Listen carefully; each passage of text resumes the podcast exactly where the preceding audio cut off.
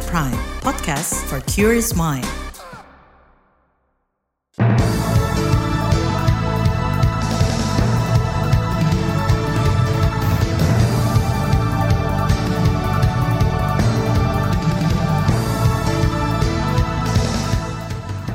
Selamat pagi saudara, berjumpa kembali dalam program Buletin Pagi edisi Rabu 13 Desember 2023. Saya Naomi Liandra.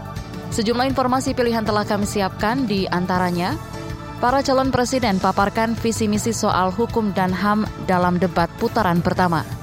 Pemerintah uji coba TikTok Shop usai bergabung dengan Tokopedia. Dua pasien COVID-19 di DKI Jakarta meninggal. Inilah Buletin Pagi selengkapnya. Terbaru di Buletin Pagi. Saudara, tiga calon presiden telah melakukan debat putaran pertama pemilihan presiden 2024 di kantor Komisi Pemilihan Umum Pusat Jakarta semalam. Mereka membahas sejumlah tema meliputi hak asasi manusia HAM, pemberantasan korupsi, hukum, hingga penguatan demokrasi. Debat menjadi salah satu kesempatan bagi pasangan calon presiden dan wakil presiden untuk menawarkan visi dan misinya. Calon Presiden nomor urut 1 Anies Baswedan berkomitmen menyediakan bantuan hukum gratis bagi seluruh rakyat melalui layanan daring dengan nama Hotline Paris. Menurutnya program itu akan mengatasi kesulitan masyarakat yang sedang berhadapan dengan hukum. Dia meyakini program ini dapat memudahkan penegakan dan transparansi hukum pasti komunikasi dilakukan. Tapi selalu saja ada. Ada peristiwa pelanggaran, ada peristiwa kekerasan, dan sering kali rakyat tak tahu ke mana harus melaporkan. Dan ketika mereka berhadapan dengan pihak lain, sering kali mereka membutuhkan bantuan hukum. Karena mereka berhadapan dengan berbagai unsur yang ada di masyarakat. Karena itu kami merencanakan membuat sebuah program yang disebut sebagai online untuk pelayanan pengacara gratis. Jadi ini adalah online pelayanan gratis yang kami sebut sebagai istilah yang kami gunakan adalah hotline Paris. Anies mengklaim dirinya gubernur DKI Jakarta yang paling banyak memberikan izin pendirian rumah ibadah. Karenanya dia memastikan tidak akan mempersulit proses pendirian rumah ibadah jika menjadi pemimpin negara. Pasangan Muhaimin Iskandar itu menegaskan kerukunan akan terwujud melalui berkomunikasi dengan semua elemen masyarakat tanpa membedakan suatu kelompok tertentu khusus terkait pemberantasan korupsi, dia berjanji akan mengubah Undang-Undang Komisi Pemberantasan Korupsi KPK untuk menguatkan lembaga anti rasuah itu. Di sisi lain, Capres nomor urut 2, Prabowo Subianto, menekankan pentingnya penguatan terhadap lembaga penegakan hukum secara menyeluruh. Tak hanya KPK, melainkan juga kepolisian, kejaksaan, ombudsman, serta lembaga lain yang dapat mendukung pemberantasan korupsi, seperti Badan Pemeriksa Keuangan, BPK. Prabowo memastikan akan memprioritaskan penguatan dan pembenahan upaya pemberantasan korupsi, penegakan hukum, hingga jaminan penegakan HAM. Saudara-saudara sekalian, Prabowo Gibran, kita akan perbaiki yang harus diperbaiki. Kita akan tegakkan apa yang perlu ditegakkan. Dan kita bertekad memberantas korupsi sampai ke akar-akarnya. Saudara-saudara sekalian, program kita baik, tujuan kita baik, keinginan kita baik, mari kita berbuat kebaikan demi rakyat kita. Kita butuh persatuan dan kesatuan. Capres yang diusung Koalisi Indonesia Maju, Prabowo, berkomitmen untuk menegakkan konstitusi. Pasangan Gibran Raka Buming itu menegaskan yudikatif harus independen, kuat, dan tidak dapat diintervensi kekuasaan. Karenanya ia berjanji akan memperbaiki kualitas hidup hakim dan penegak hukum di Indonesia – agar tidak dapat diintervensi. Khusus isu konflik di Papua, Ketua Umum Gerindra itu juga menjamin bakal meningkatkan ekonomi dan penegakan hukum atas separatisme, serta memperkuat aparat keamanan. Menurutnya banyak orang Papua yang menjadi korban atas kelompok bersenjata di bumi cendrawasi. Pendapat berbeda disampaikan Capres nomor urut 3 Ganjar Pranowo. Menurut dia, penyelesaian konflik di Papua harus melalui dialog dengan kelompok bersenjata. Dia meyakini dialog dengan semua pihak yang terlibat konflik akan menyelesaikan akar permasalahan. Bekas Gubernur Jawa Tengah itu menyampaikan kondisi fasilitas kesehatan di Papua. Ia berjanji akan mewujudkan program satu desa, satu puskesmas, dan satu nakes jika terpilih sebagai kepala negara. Di Merauke kami menemukan pendeta namanya Pak Leo Dia harus menolong seorang ibu ingin melahirkan karena tidak adanya fasilitas kesehatan dan dia, belajar dari YouTube sesuatu hak kesehatan yang tidak bisa didapat. Maka kita sampaikan kepada Pendeta Leo, kami akan bangunkan itu dan kami akan kerahkan seluruh Indonesia bahwa satu desa, satu puskesmas atau pustu dengan satu nakes yang ada. Pak Mahfud juga menyampaikan Ganjar memastikan akan meningkatkan pemerataan akses internet. Tak hanya itu, ia berjanji akan menyediakan akses internet gratis untuk siswa agar meningkatkan kualitas SDM. Ganjar juga berkomitmen untuk meningkatkan kesejahteraan guru. Pasangan Mahfud MD itu menegaskan program itu akan terwujud jika pemerintah serius memberantas korupsi. Selain itu, dia memastikan akan melibatkan perempuan, anak, dan kelompok rentan lainnya dalam pembangunan untuk memenuhi hak mereka. Pengamat pemilu menilai janji-janji yang disampaikan para calon presiden pada debat tadi malam harus terus menjadi diskusi publik. Tujuannya untuk menimbang apakah janji itu realistis dan bisa menjadi solusi konkret atau sederet persoalan yang menjadi isu publik. Atas sederet persoalan yang menjadi isu publik.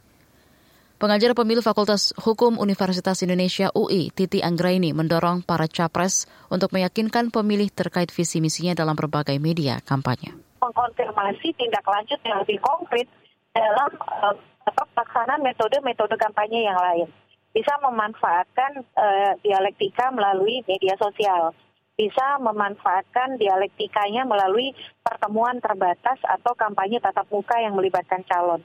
Yang penting adalah debat tadi menjadi pemicu kita untuk memahami dan menguasai uh, visi misi program dari pasangan calon Titi menyebut metode kampanye yang variatif akan membuka peluang untuk menyasar kelompok yang lebih beragam. Dia menegaskan, perang gagasan maupun adu ide merupakan hal yang tidak perlu dihindari. Saudara Jokowi ungkap ratusan pejabat terlibat korupsi, tetaplah di Buletin Pagi KBR. You're listening to KBR Pride, podcast for curious mind. Enjoy!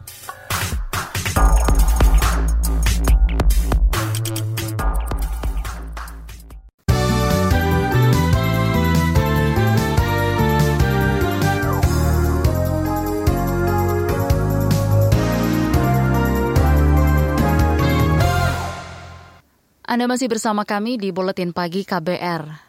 Saudara, pada peringatan Hari Anti Korupsi, Presiden Joko Widodo mendorong perbaikan menyeluruh dalam upaya pemberantasan korupsi agar menimbulkan efek jerah terhadap pelaku. Perbaikan itu meliputi penguatan penindakan dan pencegahan dengan pembenahan sistem. Jokowi mengungkap dalam hampir satu dekade terakhir sebanyak lebih 300-an pejabat korupsi. Mayoritas berasal dari unsur birokrat, swasta, dan kepala daerah. Kita tahu di negara kita periode 2024 sampai 2022 sudah banyak sekali dan menurut saya terlalu banyak pejabat-pejabat kita yang sudah ditangkap dan dipenjarakan. Tidak ada negara lain yang menangkap dan memenjarakan pejabatnya sebanyak di negara kita Indonesia. Jadi jangan ditepuk tangani. Presiden menekankan korupsi merupakan kejahatan luar biasa yang menghambat pembangunan dan merugikan negara. Pada kesempatan yang sama, Komisi Pemberantasan Korupsi KPK mengakui berbagai upaya pemberantasan rasuah dalam satu dekade masih belum efektif. Itu dibuktikan dengan skor indeks persepsi korupsi yang stagnan. Padahal Ketua KPK, Nawawi Pomolango mengklaim upaya penguatan sudah dilakukan, salah satunya dengan pembentukan Strategi Nasional Pencegahan Korupsi, Stranas PK. Sebelumnya Badan Pusat Statistik BPS mencatat indeks perilaku anti korupsi IPAK 2023 sebesar 4 persen. Capaiannya menurun 0,01 dari IPAK tahun lalu. Beralih ke ekonomi, pemerintah memperkirakan target kontribusi sektor pariwisata terhadap produk domestik bruto PDB 2024 mencapai 4,5 persen. Menteri Koordinator Bidang Maritim dan Investasi sementara atau ad interim Erick Thohir optimistis sektor itu bisa menciptakan lebih 22 juta lapangan pekerja baru. Berdasarkan outlook para wisata dan ekonomi kreatif, pasca pandemi COVID-19 kondisi sektor ini akan terus menunjukkan tren positif dan tentu harus kita yakini tidak hanya di Indonesia, di Asia Tenggara dan seluruh dunia. Namun bagaimanapun tren ini tidak bisa kita sikapi sebagai business as usual atau tenang-tenang saja akan tumbuh. Tidak. Dalam beberapa tahun ke depan setidaknya kita harus dapat menghadapi dengan sejumlah tantangan khususnya untuk sektor pariwisata dan tentu ekonomi ekonomi kreatif. Menko Marves Erick Thohir mengklaim potensi sektor pariwisata Indonesia jauh lebih besar dibanding negara tetangga seperti Singapura maupun Malaysia. Karenanya dia mendorong semua pihak mengoptimalkan potensi tersebut memacu pertumbuhan ekonomi. Pemerintah mengizinkan masa percobaan transisi penggabungan TikTok Shop dan Tokopedia. Menteri Perdagangan Mendak Zulkifli Hasan mengatakan tujuan pemerintah yaitu membantu para pelaku usaha mikro, kecil, dan menengah, menengah UMKM lokal. Dia berharap pedagang bisa kembali berdagang melalui layanan belanja daring itu. Ini ada kolaborasi e-commerce-nya Tokopedia kerjasama dengan apa namanya TikTok. Jadi e-commerce-nya yang di depan itu Tokopedia. Kita lagi berikan masa untuk tiga bulan empat bulan percobaan karena teknologi kan tidak mudah ya tidak mudah tentu nanti kita akan lihat sejauh mana perkembangannya kita lihat tiga bulan agar disempurnakan Pak Patrick ya disempurnakan kita lihat nanti tentu pada pada saatnya kita akan nilai. Itu tadi Mendak Zulkifli Hasan. Sebelumnya TikTok dan PT Goto Gojek Tokopedia TBK menyepakati kemitraan strategis e-commerce. TikTok berkomitmen berinvestasi jangka panjang senilai lebih dari 1,3 triliun rupiah di Tokopedia. Dengan demikian, segala bentuk transaksi akan dilakukan di Tokopedia, sedangkan TikTok Shop hanya sebagai sarana promosi. Kita ke informasi lain, kepolisian akan melaksanakan operasi lilin dalam rangka pengamanan Hari Raya Natal 2023 dan Tahun Baru 2024. Operasi lilin akan digelar mulai 20 Desember 2023 hingga 2 Januari 2024. Kapolri Listio Sigit Prabowo mengatakan persiapan tata kelola arus perjalanan ini untuk memastikan perjalanan pemudik aman dan lancar. Polri tentunya mempersiapkan operasi untuk melaksanakan kegiatan pengamanan, pengawalan terkait dengan rangkaian kegiatan Natal dan Tahun Baru dengan melaksanakan operasi lilin yang kita laksanakan mulai dari tanggal 2 Desember sampai dengan 2 Januari, di mana kegiatannya melibatkan kurang lebih 129.923 personil, baik Polri, TNI maupun seluruh stakeholder terkait. Kapolri Listio Sigit mengatakan sejumlah pengaturan rekayasa lalu lintas akan diterapkan termasuk sistem satu arah. Dia juga menyiagakan petugas untuk pengamanan kegiatan ibadah Natal di seluruh tanah air. Sebelumnya Kementerian Perhubungan Kemenhub memprediksi jumlah pergerakan masyarakat saat Nataru meningkat 45 persen atau seratusan juta orang pada akhir tahun ini. Keberita mancanegara, Majelis Umum Perserikatan Bangsa-Bangsa PBB menggelar sidang khusus mengenai situasi Gaza Rabu dini hari. Dikutip antara Majelis Umum akan melakukan pemungutan suara atau voting resolusi gencatan senjata antara Israel dan Hamas. Draft resolusi itu menyerukan perlindungan warga sipil Palestina dan Israel berdasarkan hukum internasional. Pertemuan itu muncul setelah Dewan Keamanan PBB gagal menghasilkan resolusi gencatan senjata pada akhir pekan lalu. Resolusi yang disetujui mayoritas anggota itu gagal setelah Amerika Serikat mengajukan veto. Pertempuran antara Israel dan Hamas masih berlangsung. Korban di jalur Gaza mencapai lebih 17 ribu jiwa. Kita ke berita olahraga. Dua ganda putra bulu tangkis Indonesia akan bersaing di fase grup turnamen BWF Tour Final 2023 di Cina. Keduanya adalah pasangan Fajar Rian dan Bagas Fikri. Mereka tergabung di grup B bersama pasangan Korea dan Denmark. Fajar Rian dan Bagas Fikri akan langsung bentrok di pertandingan pertama hari ini. Indonesia total mengirimkan 6 wakil ke turnamen pamungkas BWF tahun ini. Di luar ganda putra, ada tunggal putra Anthony Ginting dan Jonathan Christie, tunggal putri Gregoria Tunjung, dan ganda putri Apriani Siti Fadia. Turnamen elit akhir tahun ini hanya akan diikuti delapan pebulu tangkis terbaik setiap nomornya. Di bagian berikutnya kami hadirkan laporan khas KBR tentang catatan kritis debat pertama calon presiden 2024. Tetaplah di Buletin Pagi KBR. You're listening to KBR Pride, podcast for curious mind. Enjoy!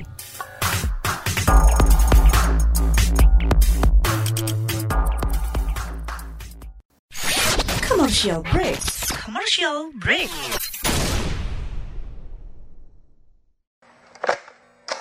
Satu kata yang mendeskripsikan cinta, respect. Jahat. Selfless. Komunikasi.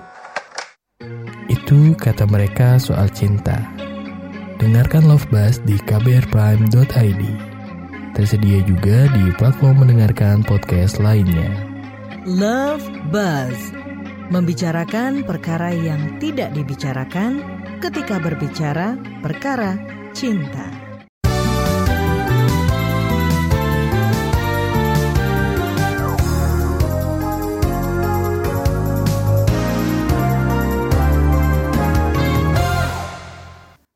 Anda sedang mendengarkan Buletin Pagi KBR.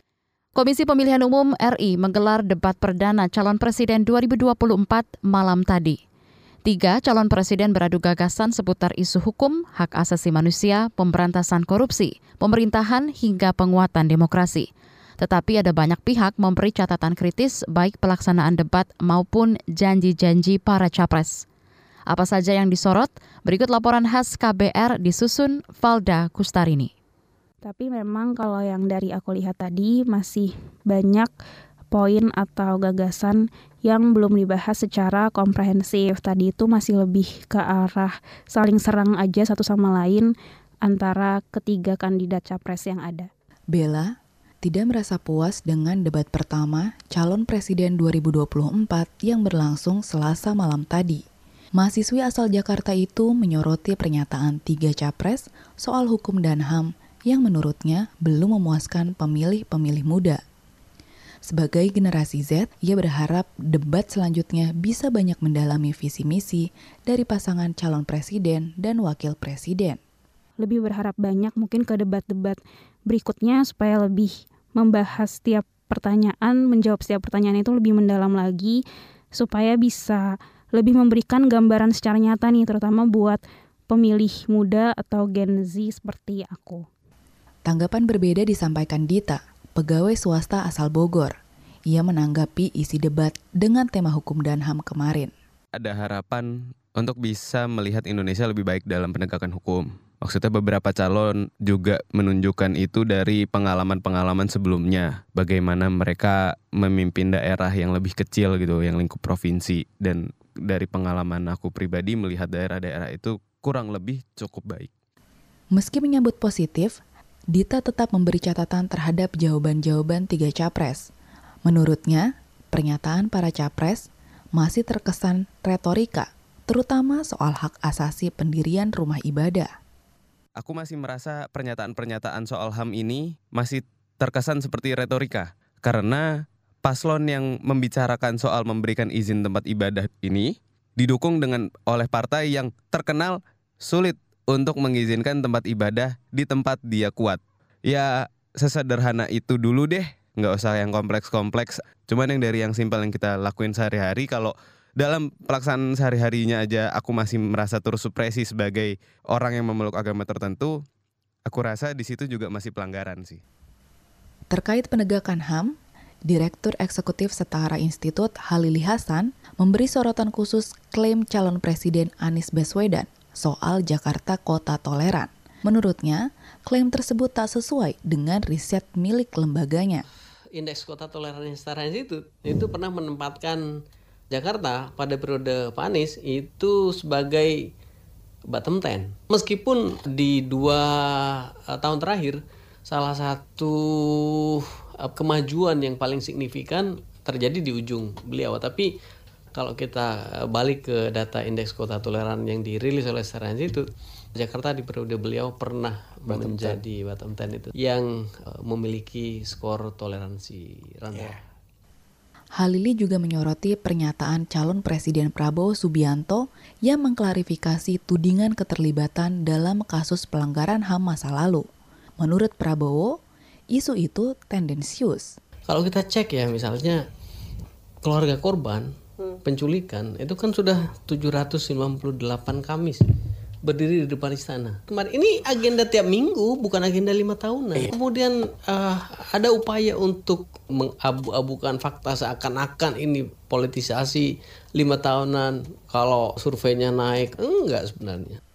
Di pihak lain, Ketua Umum Yayasan Lembaga Bantuan Hukum Indonesia (YLBHI) Muhammad Isnur tidak puas terhadap gagasan tiga calon presiden yang ada. Papua kita bisa melihat secara secara utuh ya basis basis pemikiran Prabowo yang sangat berbahaya gitu. Karena itu mewakili seorang militeristik dan pendekatan keamanan yang selama ini justru menambah banyak masalah di Papua. Karena selama ini Papua kan diselesaikan dengan cara pendekatan keamanan terus kan. Sementara juga ya Gajar ya uh, hanya dialog saja. Dialog saja juga tidak menyelesaikan masalah. Uh, Anies soal ketidakadilan. Jadi intinya masing-masing ini soal Papua mungkin perlu membaca kembali. Nampak um, uh, hanya di permukaan saja gitu. Mereka mengetahui masalah Isnur menyebut janji dan gagasan ketiganya di sektor hukum dari ketiga capres bakal sulit diimplementasikan tidak memahami dan tidak menjelaskan masalah-masalah utama atau masalah-masalah poin besaran dalam permasalahan hukum dan HAM di Indonesia. Jadi mereka mengangkat hal-hal yang memang sebagian saja dan itu kecil-kecil gitu. Jadi tidak tidak membongkar akarnya. Dia hanya menyampaikan simptom-simptom atau gejala-gejala. Yang kedua, tidak punya uh, skema atau gagasan utama menyelesaikan masalah-masalah itu. Karena analisisnya adalah analisis yang tidak sistematis, tidak uh, komprehensif, maka solusinya pun seadanya gitu.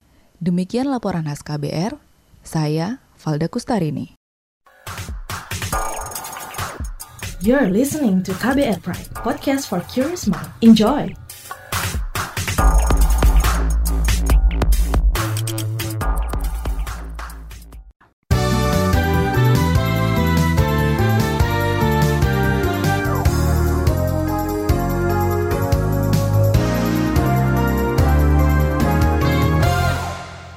Inilah bagian akhir buletin pagi KBR. Dinas Kesehatan Dinkes DKI Jakarta mengungkap dua kasus kematian akibat terinfeksi COVID-19.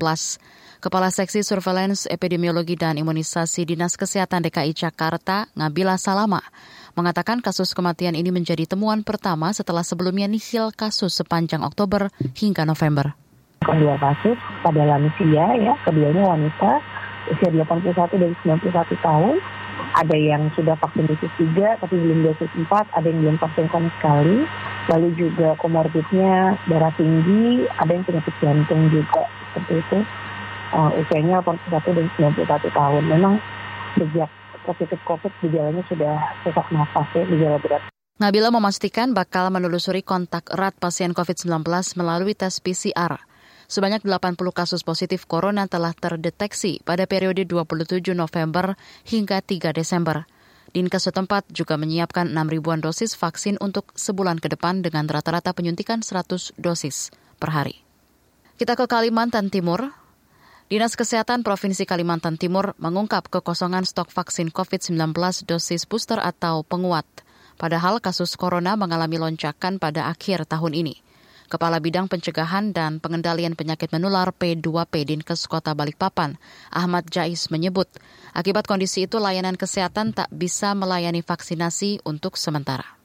Untuk vaksin COVID-19 stok di Balikpapan per tanggal 2 Desember kemarin habis. Itu stoknya ini kami masih menunggu dropping dari pusat ke provinsi Nanti kalau sudah ada di provinsi baru didistribusi lagi ke kabupaten kota. Jadi saat ini di puskesmas pun lagi.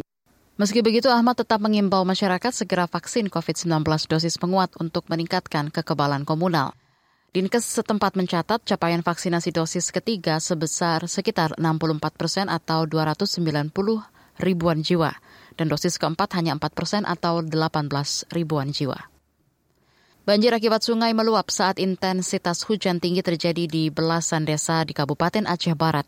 Kepala Pelaksana Badan Penanggulangan Bencana Aceh BPBA Ilyas memastikan sudah menerjunkan petugasnya untuk menanggulangi dampak banjir, terutama mengevakuasi masyarakat yang masih terjebak di lokasi banjir. Diperhitungkan dalam minggu ini curah hujan di seluruh Aceh itu tinggi. Himbauan kepada masyarakat, nah karena ini curah hujan tinggi, ini musim penghujan, masyarakat waspada terhadap bencana. Bencana ini bisa datang kapan saja. Kepala Pelaksana BPBA Ilyas mengimbau masyarakat mewaspadai dampak cuaca ekstrim. Kata Ilyas, berdasarkan perkiraan Badan Meteorologi, Klimatologi, dan Geofisika BMKG, curah hujan berpotensi masih terjadi hingga akhir tahun. Bergeser ke Kalimantan Barat, Menteri Sosial Tri Risma hari ini mengusulkan agar pemerintah Kalimantan Barat membangun tanggul untuk menangani banjir. Itu diungkap Risma saat berkunjung ke Kecamatan Sandai, Kabupaten Ketapang. Dikutip antara, Risma mengklaim sudah membangun lebih dari 20 km tanggul saat aktif sebagai wali kota Surabaya, Jawa Timur. Ia mengatakan pembangunan tanggul dilakukan secara manual dengan bantuan alat berat. Mensos juga mengemukakan dari hasil pantauannya lewat peta digital, banjir dari Sungai Pawan di Kabupaten Ketapang cukup berdampak langsung pada warga. Karena itu pemerintah pusat berencana menyiapkan lumbung sosial untuk mengumpulkan bantuan bagi masyarakat yang terdampak. Banjir yang melanda Kecamatan Sandai sempat membuat aktivitas masyarakat lumpuh.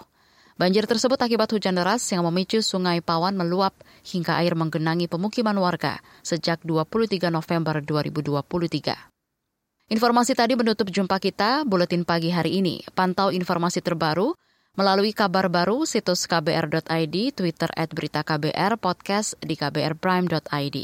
Saya Naomi Liandra, pamit undur diri. Salam.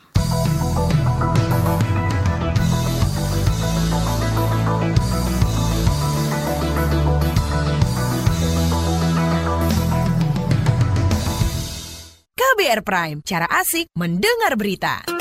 KBR Prime, podcast for curious mind.